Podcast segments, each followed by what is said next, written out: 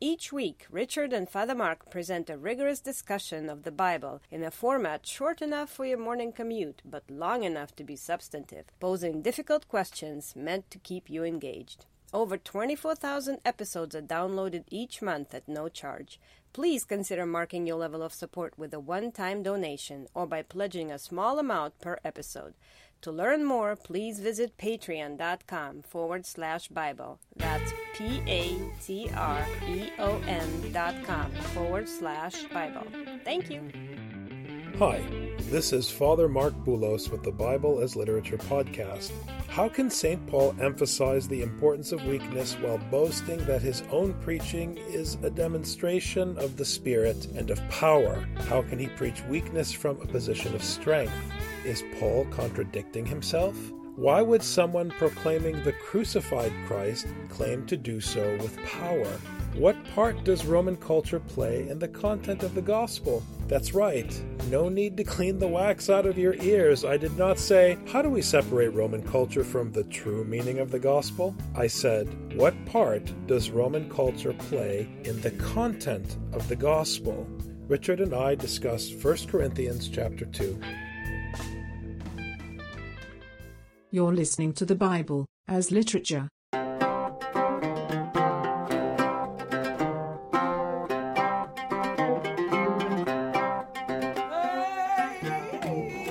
Hi, this is Father Mark Boulos. And this is Dr. Richard Benton. And you are listening to episode 103 of the Bible as Literature podcast. Today we're moving on to chapter 2 of 1 Corinthians. It's an important chapter because it uses a lot of critical terminology that is too often co opted by religious scholars for agendas other than the content of the text itself. And this is a focus we have here at the Bible as Literature podcast to read things in context. I think what can happen is when you take a phrase like the mind of Christ or wisdom of God and you just go and talk about them, you end up with problems. Or words like mystery. Right. You have to see them in context and how they function. You know, you can't understand a word without the verse, you can't understand the verse without the chapter, and you can't understand the chapter without the book, etc. So we want to expound on what these words mean, but in the context of the chapter. And that's why we spend so much time and effort going through chapter by chapter, verse by verse. The other thing that chapter 2 of 1 Corinthians does is it puts a stake in the ground for a longer discussion about power and a longer demonstration about what power is for Scripture and how power is important and useful. And it does the same with its paradigm for what a teacher is and what a disciple is and what their roles are. And it packs punch. It's very important. People read 1 Corinthians and they stop at chapter 1 and they develop an attitude that worships weakness and they elevate weakness. And there's even a kind of cult of weakness, I think, in the church where they think that being a wet rag is what the gospel is calling for. So far, what we've seen in 1 Corinthians, it's not about strength and weakness per se, but about division and unity and having a united household. And the question about weakness and strength is not about whether power is bad or power is evil or strength is evil, which is the way people in their binary modes of thinking in Western culture tend to frame the discussion. Right? We've talked about this before. Wisdom is the ability to hold contradictions together. But what's more common in public discourse about these questions is to say this is right and that is wrong.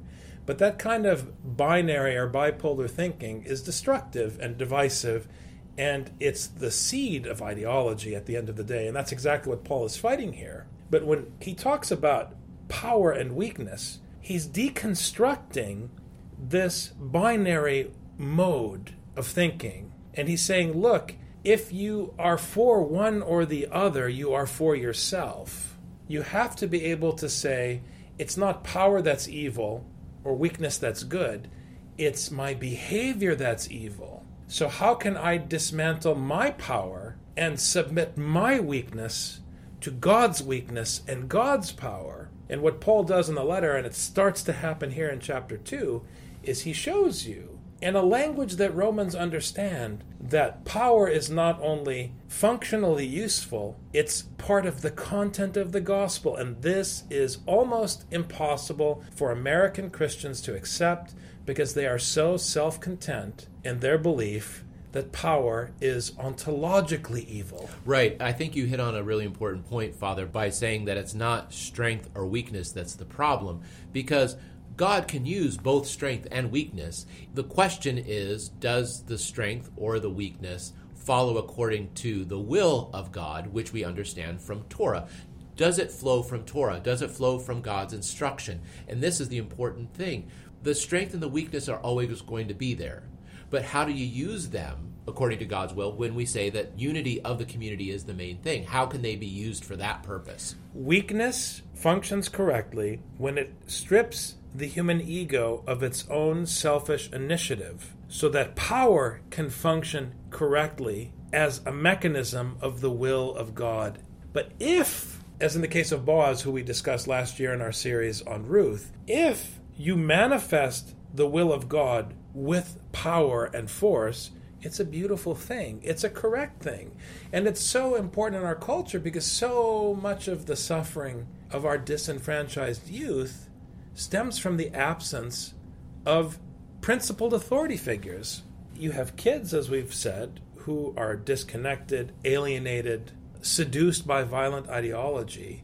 There's no way out of that situation except for something or someone who's more powerful than the violent ideology that they worship to come and show them a different path. I was just listening to a podcast done by the SETI Institute, Big Picture Science, and they talked about the role that fear plays in human biology. It has a role. Even fear isn't good or bad, it's just a functional mechanism that can be used for good and used for destruction. So you have an alienated male who's out there on an island thinking about the fact that none of the girls in college liked him and how evil women are and going on these websites to talk about how bad women are and how you have to fight back and then he thinks about getting a gun. What's missing from that scenario is an authority figure, male or female, who can step into that reality and break it with something that is more fearful than the thing that he is clinging to. Because when people cling to ideology, they're clinging to, in some ways, a programmed biological response to fear that feels as good as happiness.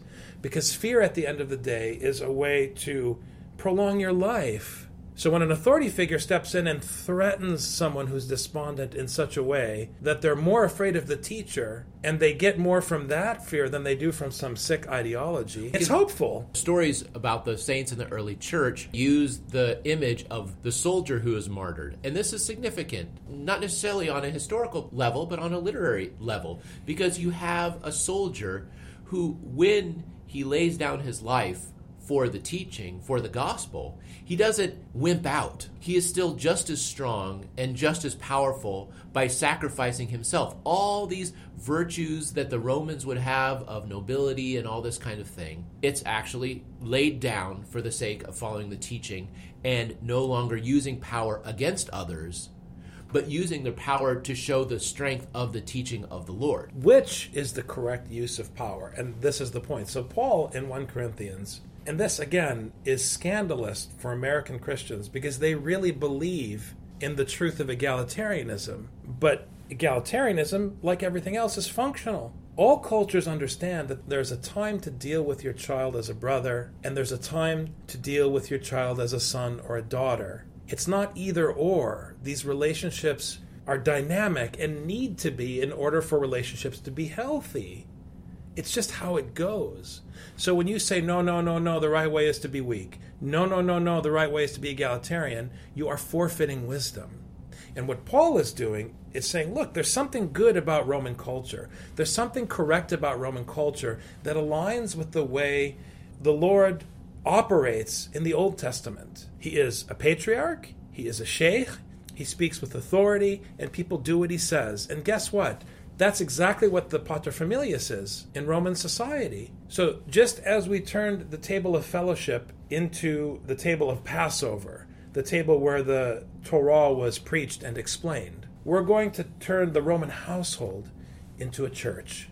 And we are going to use the mechanism of Roman power as it is expressed in the person of the paterfamilias. But instead of ascribing it to the paterfamilias, we're going to ascribe it to the will of God which is inscribed in this letter. And this is why we call the priest father. The priest is the paterfamilias in church, very obviously. But if not the paterfamilias functionally, because that's Paul's role, the priest would be the oikonomos. And that's even a title they use in Greek for clergy. It's a title that's assigned. The head slave. But the head slave is a proxy for the paterfamilias. That's how the system works.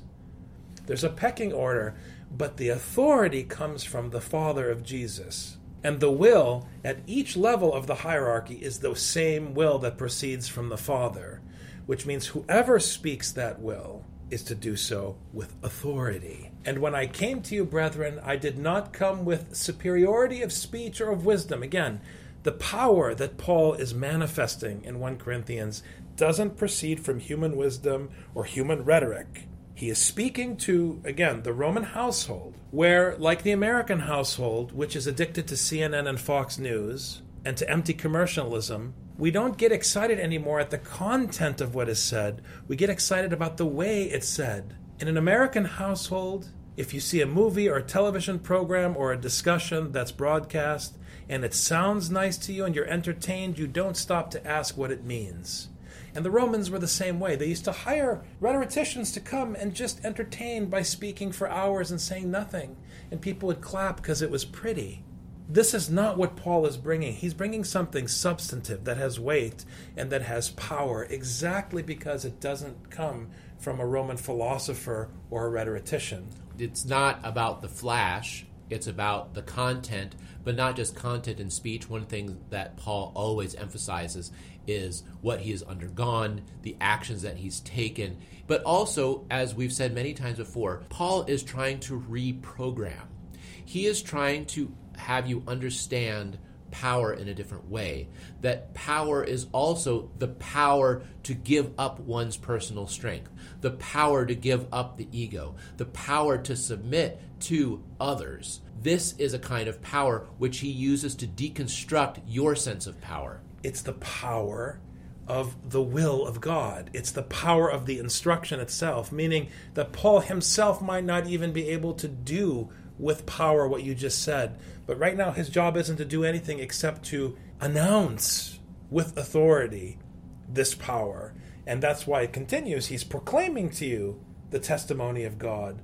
For I determined to know nothing among you except Jesus Christ and Him crucified. Here is the ultimate demonstration of power Jesus Christ crucified. What are you saying about power? Right, Jesus Christ crucified. It's always about Jesus Christ crucified as the ultimate image of power. He is preaching the weakness of God with power. This is the point. He is speaking as the head of the household, and he is ordering all things according to the content of God's will, which is the crucifixion of Jesus. And importantly, not the resurrection of Jesus. Notice that it's Christ crucified. Crucified. That's the image. Because Jesus had a choice, according to the gospel.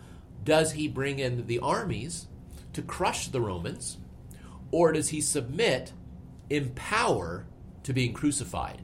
And by giving up his power, it wasn't in order to be a doormat. He gave up his power to show what true power is, which is following God's will, which is beyond human understanding. This is the difference. He willingly gives up his power for the sake of giving to others through his own life. And we all know, and we have countless examples of how tyrants are more afraid of poetry than they are of guns and tanks and violence. We've talked about this. The tyrant knows how to deal with violence, but he's at a loss when someone writes a poem that undermines his power. How can you fight something that's a mystery to you? It's a big question. And this is what Paul is doing. He's coming at the mighty upon the earth with this puzzle they can't grasp, which is how he could wield weakness as power and speak with the same gravitas or more gravitas than just an authoritarian father in a typical Roman household. Well, you look at the recent execution of the famous Shiite cleric in Saudi Arabia. who was actually a moderate. If you look at the content of what the guy said, he was very open to dialogue with other cultures, other religions. But they had to bring the sword against this person in order to make their show of power. Not the clerics that are calling for a war against the other side, the clerics that are calling for peace and reconciliation and understanding. That's the problem with Caesar. I was with you in weakness and in fear and in much trembling, and my message and my preaching were not in persuasive words of wisdom. Again, he's hitting at philosophy, he's hitting at rhetoric. He's not interested in clever arguments or elaborate systems of intellect, but in demonstration of the Spirit and of power. And he links the Spirit and power here in this verse. Contradictory to wisdom. Undermining wisdom. Because how can you say, as Ezekiel says, that the Lord comes in glory upon a cloud? And we hear that again repeated in the New Testament. How can something heavy, glorious, sit on a cloud? How can you link the Spirit, which you can't see, can't control, can't grasp, with power? The same way you can link a poem about love with power. The same way you can link a book that gets banned with power. You look at a nuclear bomb and you look at a book, in empirical terms, you would say, if you have no understanding, the bomb is way more terrifying than a book, when in fact, the reverse is true. I've never met a society that banned bombs. Even the Japanese tried, but they couldn't hold out in the end. They started rebuilding their military after World War II. But I haven't seen a society that hasn't banned a book. What does that tell you? This is the level at which Paul is hitting the Romans, and he's hitting them hard, so that your faith would not rest on the wisdom of men, but on the power of God. And let's replace faith with trust, as we always do. So your trust should not stand in the wisdom of men, but in the power of God. You should trust in the power of God, not wisdom of men, because wisdom of men will explain to you very quickly that the crucifixion of Jesus shows defeat, not victory. It shows weakness, not power. I mean, it's very clear when uh, a couple of guys can kill the Son of God, how powerful is that Son of God? I mean, Jackie Chan would be more successful in that circumstance, you know? How could Jesus be so weak? I mean, it's clear. But Paul is staking his life on the power of Jesus Christ crucified. And he is pushing to reprogram your brain so you understand power in a new way. So much of his literature is trying to put this into your head, trying to reprogram. I'm going to keep saying reprogramming because this is what he's trying to do. He's reprogramming you. He's undermining what you think of as power. Why? Because of what I said before. It's because of the human need to grasp at power and the way that humans understand power that begins to divide communities. They begin to divide the household. Oh, I wanted the inheritance. Well, I should get the inheritance. Dad loved you more. Dad loved me more. You know, this is all human power with human wisdom. But in a Roman household, when the servants are squabbling with the children, and when there's dissension among the ranks, when the paterfamilias comes to the table and says, Enough, there's peace. And what Paul is doing is saying, I'm going to bring this peace to the church, but it's not I, Paul, who's going to say, Enough. It is I, Paul, who is going to enunciate with authority beyond your comprehension and with force that you will resent the word of God the Father, which is enough squabbling. Be quiet and sit down, have something to eat while I read to you God's will.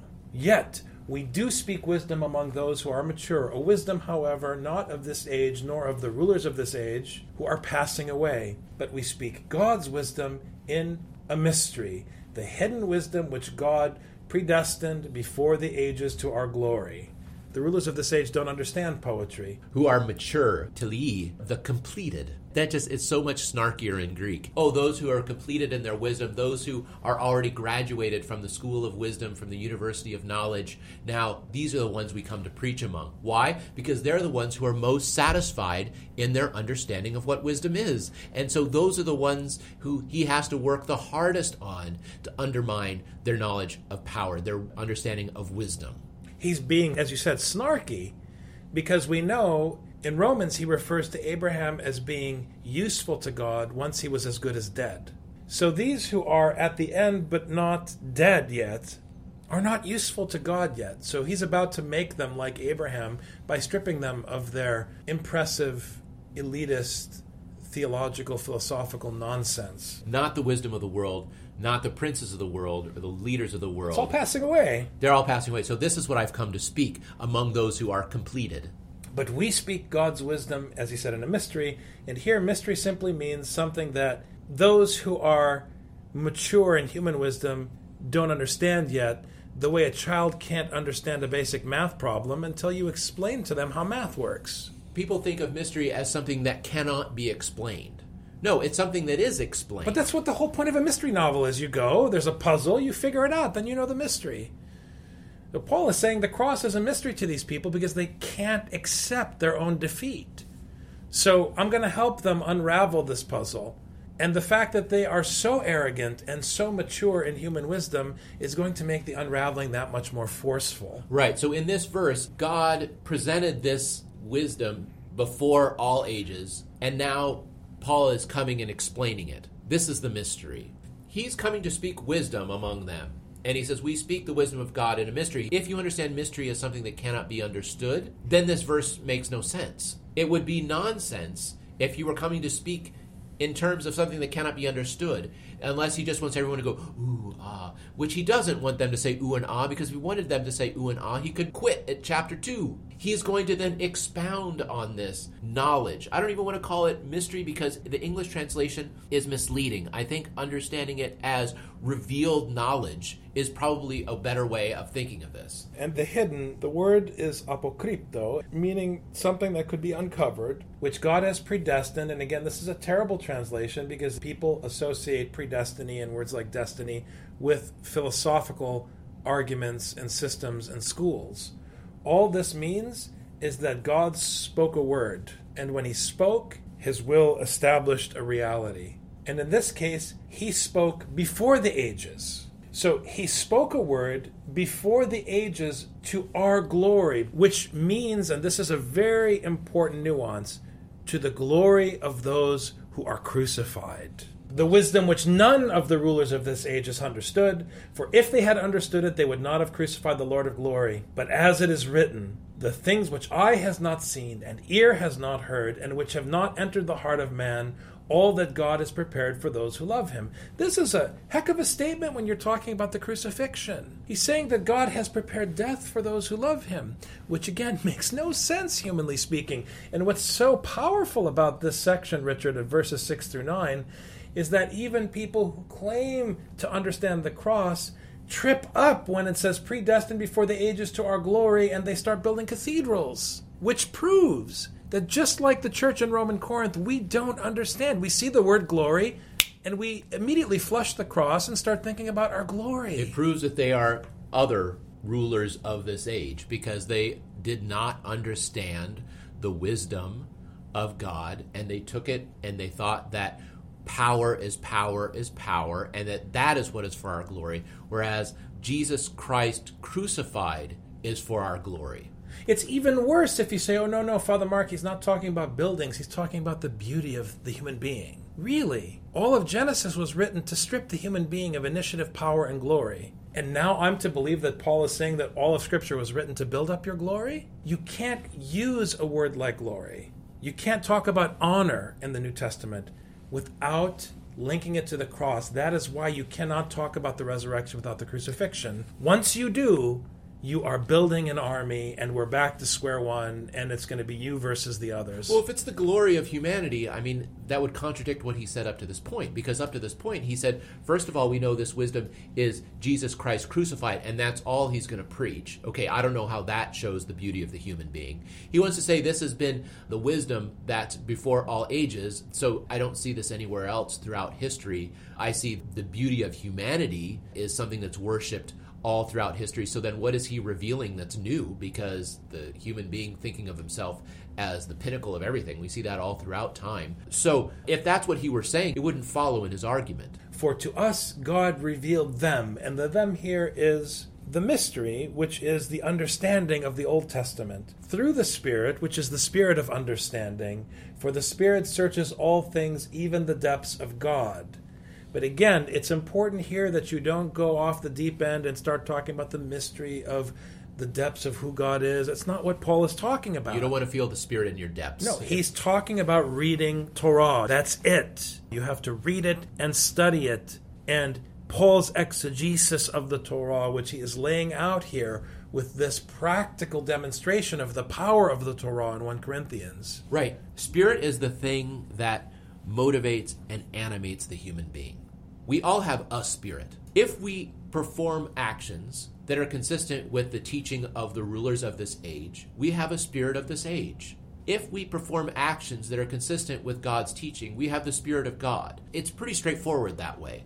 It's not a mystery in the mixed up way that people talk about it. It's revealed. My actions reveal what spirit I have. That's when I'm showing, revealing God's teaching, is when I'm acting according to it. And if I'm acting according to it, it's because I have the Spirit of God. For who among men knows the thoughts of a man except the spirit of the man which is in him? Yeah, you don't know what someone is thinking until they act, and then you can tell by their actions what kind of spirit they have. It's so practical, and this is why it's such a tragedy that people emasculate a letter like 1 Corinthians by making it into something that has no bearing on reality and that no one understands. They make out of something that's plain as day a real mystery unto human glory, which produces no life. For our listeners, I want you to understand that the dismantling of philosophy and the dismantling of all this philosophical talk about God is not a pet peeve of this podcast. It's an imperative of Scripture because people want to lead you astray with false words when the gospel is very straightforward. And it's all about giving straightforward behavioral instruction. It's not rocket science. You do not need a degree from a seminary to understand Scripture. You need time and effort and pressure to understand Scripture. Anyone can do it. That is the way it works. The only reason we have to spend more effort now is because the text has been ripped from its historical context, and you don't know the original languages, most of you listening. So it takes more effort, but at the end of the day, it's not rocket science. Even so, the thoughts of God no one knows except the Spirit of God, which is manifest in the instruction, just as you were saying. Now we have received not the Spirit of the world, but the Spirit who is from God, so that we may know the things freely given to us by God, which things we also speak. Again, it's the content of the teaching, not in words taught by human wisdom, which is not the content of the teaching, but in those taught by the Spirit, which are inscribed in this book, parenthetically, combining spiritual thoughts with spiritual words. Pneumatikis, pneumatika, synklinondes. It's a beautiful phrase in Greek, but it doesn't say word and thought as it does in the English translation. By the spiritual, the spiritual comparing if someone teaches you a word and you need to determine what that is, you know, which things we speak, what we're teaching, if you want to understand if they're spiritual, if it's coming from the Spirit, you have to compare them to the spiritual things, which are Scripture. The only way that you can judge whether something is scriptural is according to Scripture, because you aren't allowed to just say,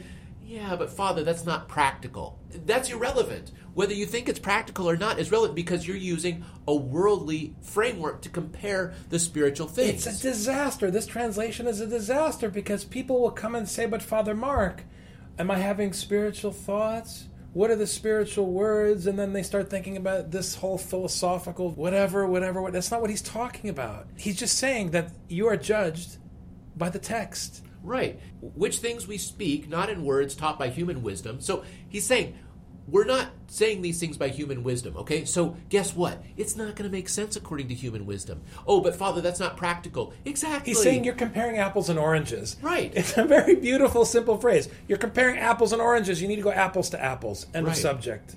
spiritual things by spiritual things. But a natural man does not accept the things of the Spirit of God, for they are foolishness to him, because he's not comparing apples to apples, and he cannot understand them, because they are spiritually appraised. He doesn't understand because he's thinking in terms of oranges.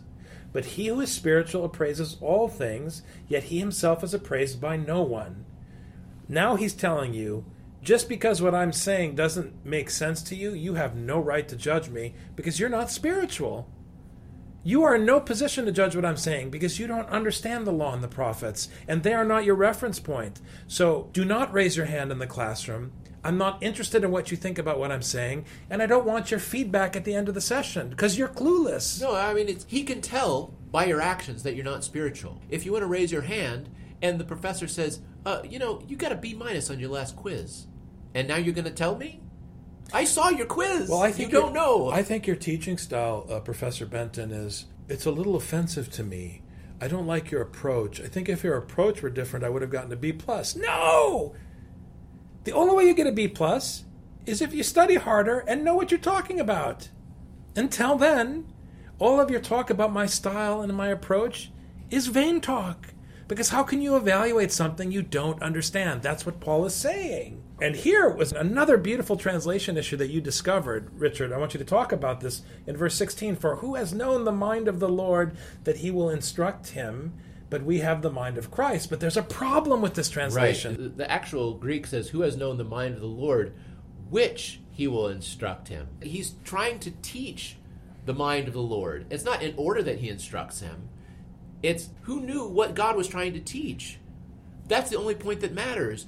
Is the person teaching the will of God? That's all that matters. So the difference between that and which in verse 16 is a bit like Mark Twain's famous saying that there's a difference between the lightning and the lightning bug. There's a big difference in the change of one word because now verse 16 makes sense relative to verse 15. He's saying, look, you don't understand the Bible. You don't understand the one who wrote the Bible. So how are you going to tell him what to do? How are you going to evaluate him? And by extension, since I'm the one bringing to you the mind of the Bible, which is the understanding, the teaching, how are you going to evaluate me? He says, But we have the mind of Christ. And here, Nous, again, once you talk about this outside the context of the biblical text, you're building an idol, period. In the news, when they say, sources say, what does it mean to say sources say? Which source? How many sources? Do they all agree? What is this magical thing out there? Or when people are discussing issues in the church, they say the fathers. Well, what does that mean? Because I can put 10 fathers together and I can show you 10 different opinions on the same subject. So, what do you mean, the fathers? And then they use the mind of Christ this way. The church has the mind of Christ. Well, what does that mean? For who has known the mind of the Lord? It's interesting because he goes from mind of the Lord to the mind of Christ. Well, how does he do that? How does he go from mind of the Lord to the mind of Christ? Well, by the one thing that he preaches, which is Christ crucified. So when he says Christ, it's shortening of Jesus Christ crucified. If you want to know the mind of the Lord, it's by understanding Christ crucified. But guess what? I know you don't understand Christ crucified because I can tell by your actions that you do not have the Spirit of God. And I do have the Spirit of God. That's why it's manifested in the suffering that I go through. So that proves to you that I have the Spirit of God, which means I understand what Scripture is saying.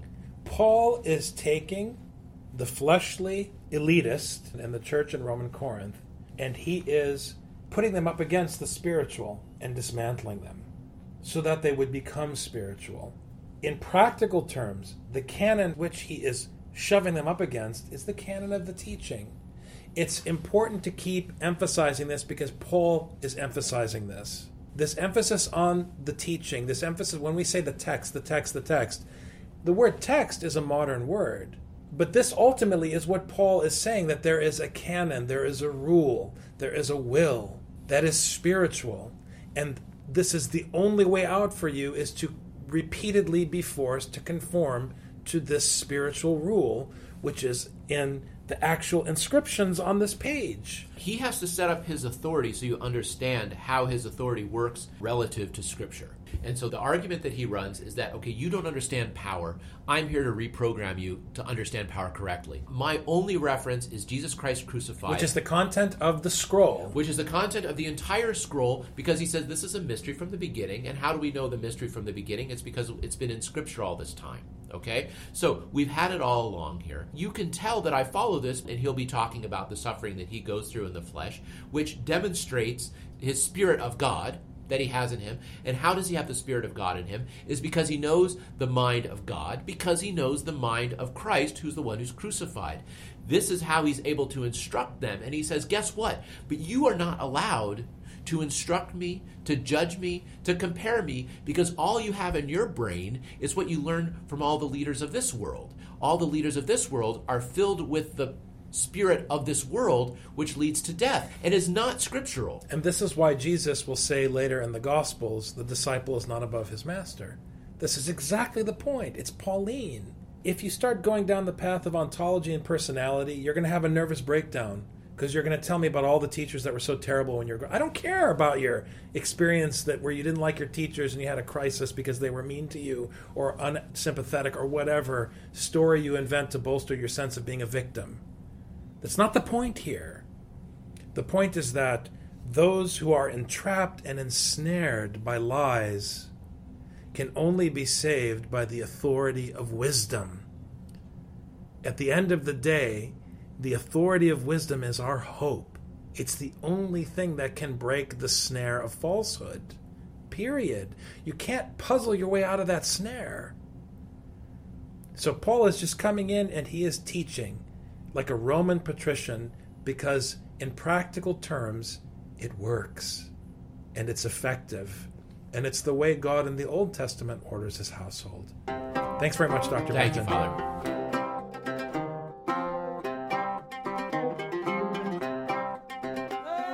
You've just heard the Bible as literature. Thanks for listening. The Bible as Literature is a production of the Ephesus School Network.